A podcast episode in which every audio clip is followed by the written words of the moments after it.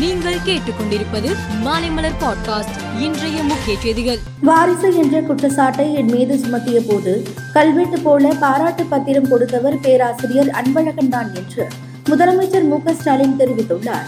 திமுகவின் செயல் தலைவராகவும் பின்னர் தலைவராகவும் தன்னை முன்மொழிந்தவரும் அவர்தான் என்றும் முதலமைச்சர் குறிப்பிட்டுள்ளார்.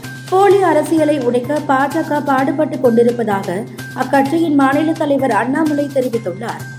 சிறுபான்மை பெரும்பான்மை என்பதை தாண்டி மக்கள் ஒற்றுமையாக இருக்க வேண்டும் என்றும் அவர் கேட்டுக்கொண்டுள்ளார் மலை ரயில் பாதையில் ஏற்பட்ட மண் சரிவால் பாதிக்கப்பட்டிருந்த மேட்டுப்பாளையம் ஊட்டி மலை ரயில் போக்குவரத்து இன்று காலை மீண்டும் தொடங்கியுள்ளது.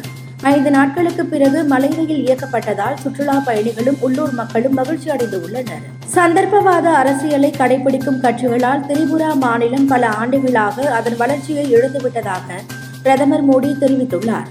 இதனால் ஏழைகள் இளைஞர்கள் விவசாயிகள் மற்றும் பெண்கள் அதிகம் பாதிக்கப்பட்டதாக அவர் குறிப்பிட்டுள்ளார். சீன ராணுவத்தினருடன் போரிடும் போது பல இந்திய வீரர்கள் தங்கள் உயிரை பணயம் வைத்த நிலையில் அந்நாட்டிலிருந்து அதிக அளவு இறக்குமதியை மத்திய அரசு அனுமதிப்பதாக டெல்லி முதலமைச்சர் அரவிந்த் கெஜ்ரிவால் தெரிவித்துள்ளார்.